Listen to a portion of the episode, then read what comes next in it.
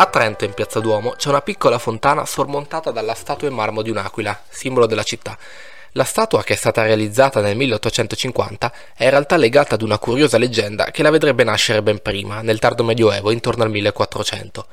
Secondo questa leggenda, un contadino di una località sopra Trento, Sardegna, un giorno si imbatte in un'aquila.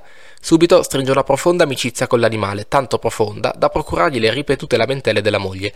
La donna infatti si lamenta dello strano rapporto che il marito ha con questo animale e non perde occasione per punzecchiarlo, tanto che i due finiscono spesso e volentieri per litigare. Un giorno però la litigata prende una piega tragica. Il contadino esasperato uccide la moglie a colpi di accetta e scappa nei boschi. La polizia non tarda a trovarlo, lo rinchiude a Trento in una cella in attesa della condanna, eventualmente della pena di morte. Durante il breve periodo di detenzione, il contadino riceve la visita di un usignolo inviatogli dall'amica Aquila per riferirgli un messaggio.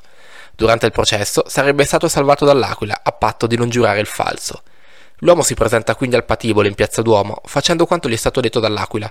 Non giura il falso, ma si dichiara comunque innocente, mentendo. L'Aquila, quindi, non viene in suo aiuto.